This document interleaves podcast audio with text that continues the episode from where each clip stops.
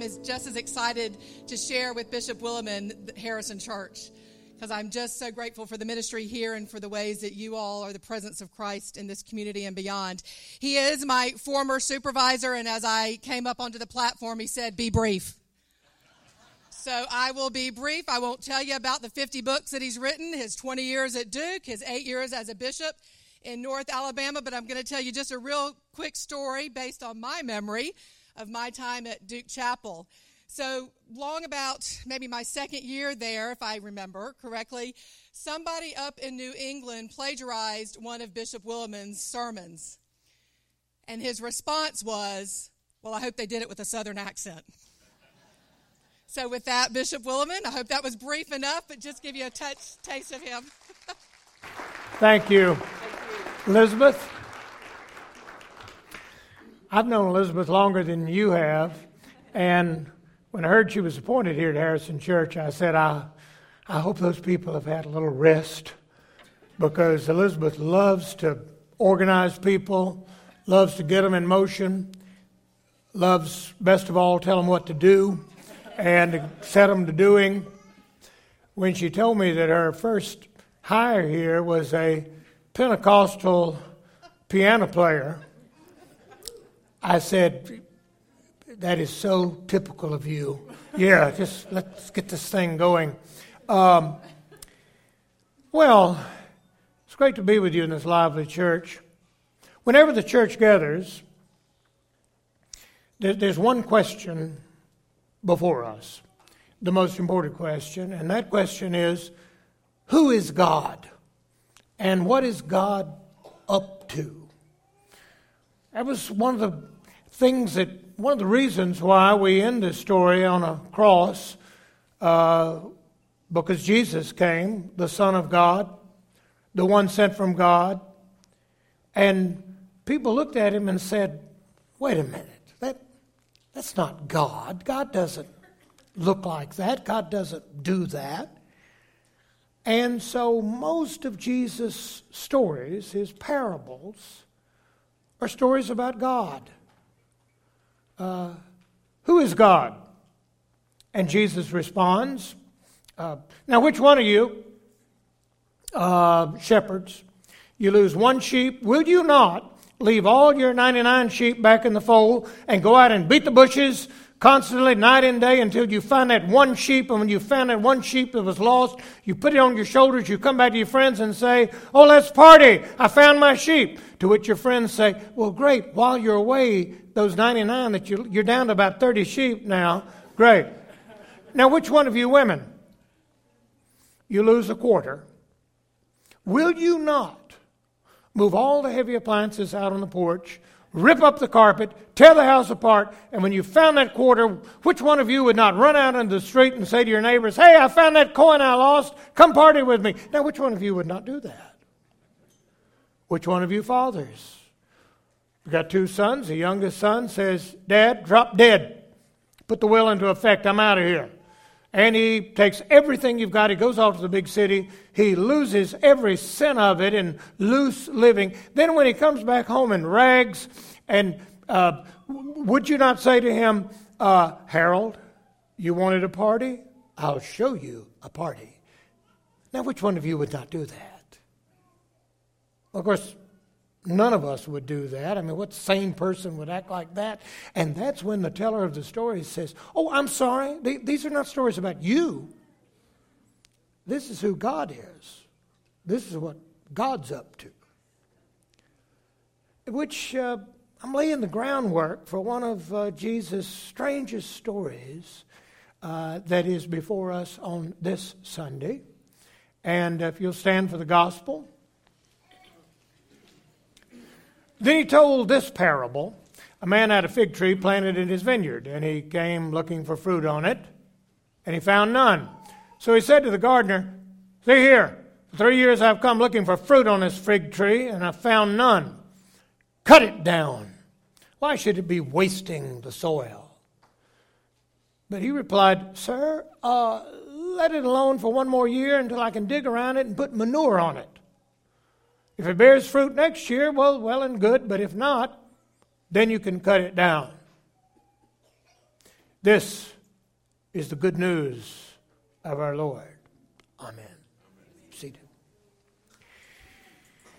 Uh, what is God like? Um, God is like a farmer that had this uniquely unproductive fig tree that for three years the farmer goes to the fig tree seeking figs. For three years, this tree bears nothing, which is particularly outrageous because in that part of the world, figs can bear up to, fig trees can bear up to three times a year. So for three years, nine growing seasons, this fig tree has produced nothing. And so the farmer justly says, Hey, why take up good soil with this worthless tree? Cut it down. And uh, the, the servant says, uh, Master, uh, uh, why don't you leave it alone? Um, uh, let me dig around it and, and I'll put some manure on it and uh, maybe that, that'll do the trick. And Jesus says, God is like that. Now, it's a, it's a, it's a strange story in a, a number of ways. Uh, for one thing, the, the, the, major way is that uh, the servant says, Let me put some manure on it. Some versions of the Bible more politely translate this fertilizer. Uh, but I hate to tell you that the word, the Greek word is kaprion. Kaprion. It can be translated manure, it can be translated fertilizer, but usually it meant worse than that. A word that I would never use here. And uh, even though Jesus does. Uh, this word is found nowhere else in the entire New Testament. Kaprion. Master, let me pile some kaprion on it. Maybe the dung will do it. Maybe it'll be fruitful. It's kaprion. It's, a, it's an outrageous word that you don't expect to find on the lips of Jesus. It's kaprion.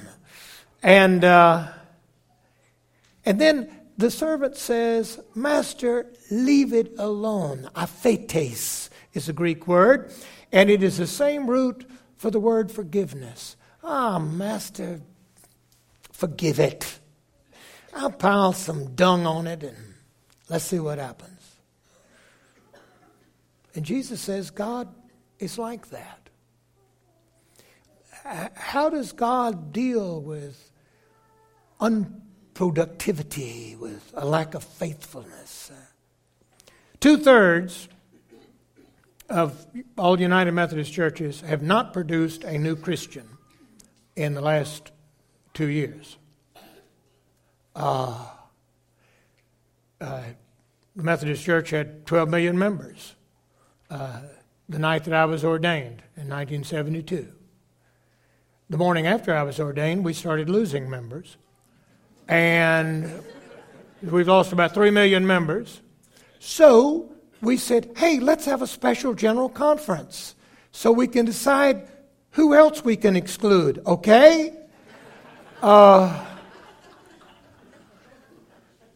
when I left the last general conference on the way out, I said, wow, the Caprion's getting pretty deep around here. Uh, uh, this justifiable, perfectly reasonable, cut it down, followed by, ah, oh, Master Aphetes, forgive him. We're listening in, I think, on a conversation in the heart of the Trinity, in the heart of God.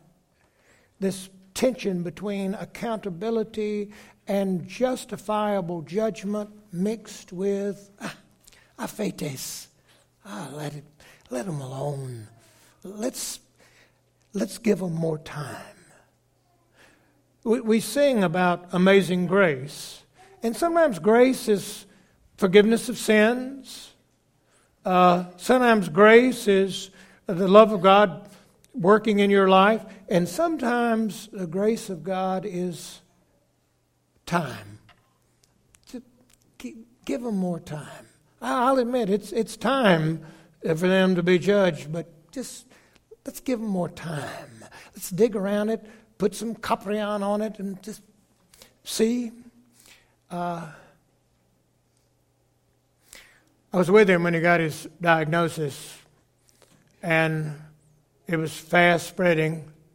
And he went in the hospital, and uh, they, the, the, doctor said, I, we, have got a therapy here that I, I, it'll be interesting to see if your body responds to it and all. Uh, and, and so I went, we went, visited him through the treatments, and I remember that, that day uh, after the surgery, after the recuperation, after the test, I walked in his room, and he was uh, gathering up his things, and he said, I, am well. I'm leaving. And he said, uh, Hey, uh, uh, preacher, uh, I just want to say this. Uh, I'm going to double my pledge to the church. I, I, haven't been doing what I should have been doing. I, I want to make that right. And uh, he said, I, I, want you to, I want you to figure out a particular ministry for me to kind of uh, uh, give backing to, and because I want to do that. And uh, I said to him, Wow, wonderful. That's amazing.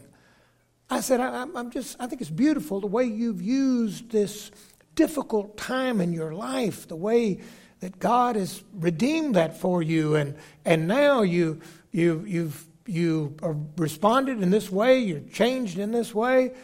And he said, uh, Yeah, well, I'd like to hang around here and talk about it with you, but hey, I've been given time. Goodbye. And he walked out. Uh, sometimes the, the, greatness of God, of which we sang in the song, uh, sometimes that greatness of God is, is in that unconditional love of God and, and God's love working in you. Sometimes it's the gift of time. A, a woman said to me, I knew her when I was uh, preaching at Duke Chapel and knew her little boy, and she said to me, uh, You know, my son, which grew up uh, at Duke Chapel and uh, listening to your sermons. Sadly, uh, now in his 30s, uh, he's, he's not a Christian. And uh, it, I'm just so sad over that. And I said, let, uh, I know a good bit about God, and let me just say this. let me correct you on what you just said. My son is not a Christian. You need to say, My son is not a Christian yet. You tell that boy, to keep looking over his shoulder as he goes into midlife. Uh, God's got ways. Or, maybe in the light of this story, I should have said, you know, God's, God's got time. God's willing to take time. In that parable, the lost sheep and the lost coin and the lost boy, it uh, surely there was somebody who said to that father, "Hey, let him go. That is an ungrateful son. Forget about it." And uh, the father said, I, I, got, I got time. I can wait. And the parable says the shepherd searched for the lost sheep until he found it. I don't know whether it took him a couple of days to find that lost sheep or, or 20 years to find that lost, but th- there's still time.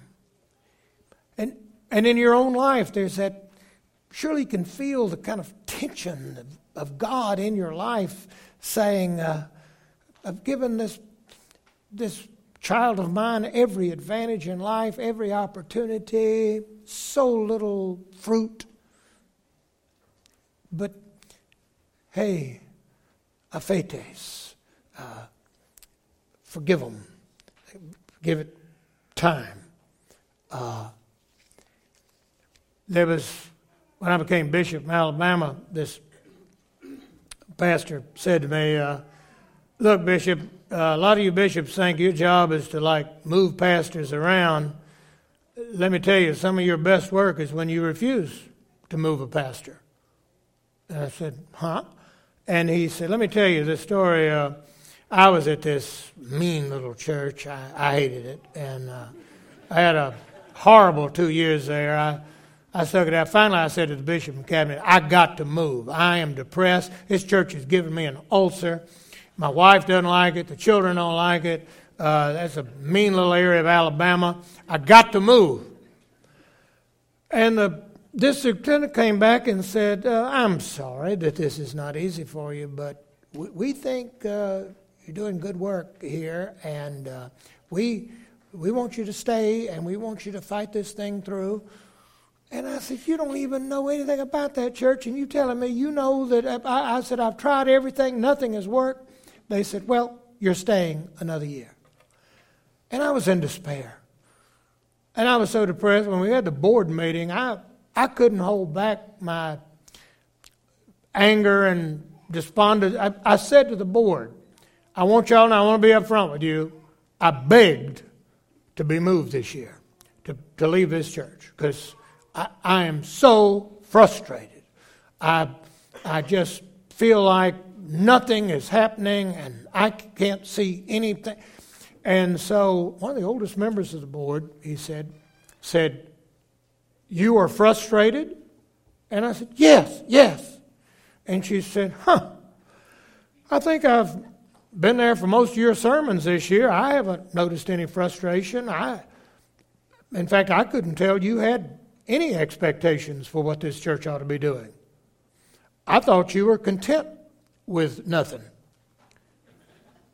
And so we started talking there in the board meeting. And I said, Well, I, I think we ought to try this. And they said, Go on. Oh, sounds good. Yeah.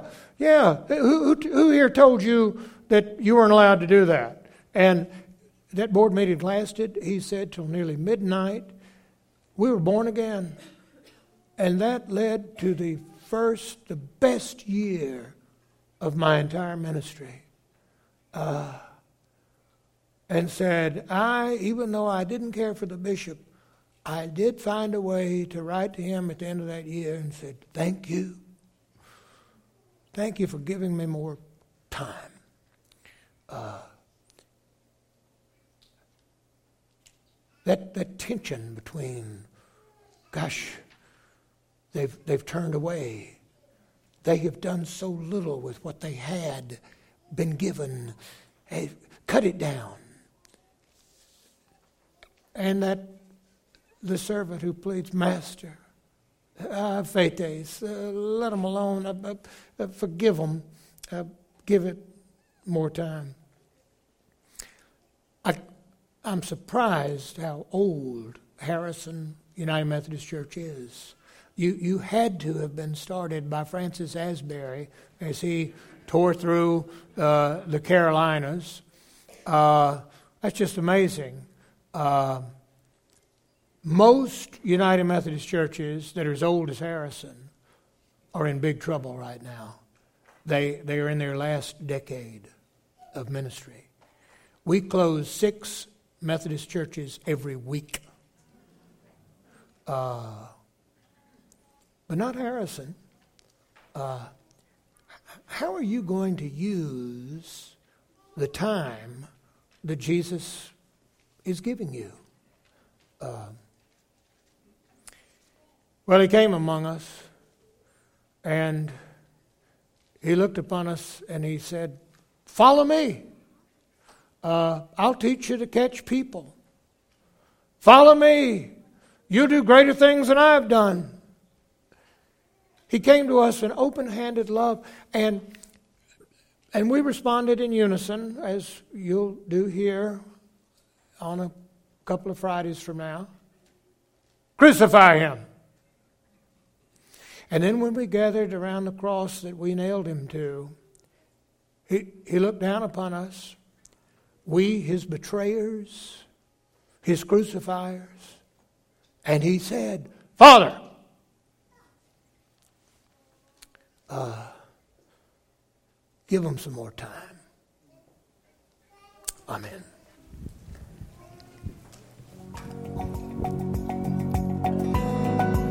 Thanks for listening to this week's message. Remember, you can join us each week at our 9:45 contemporary service or our 8:30 and 11 traditional. You can always visit us online at harrisonchurch.org.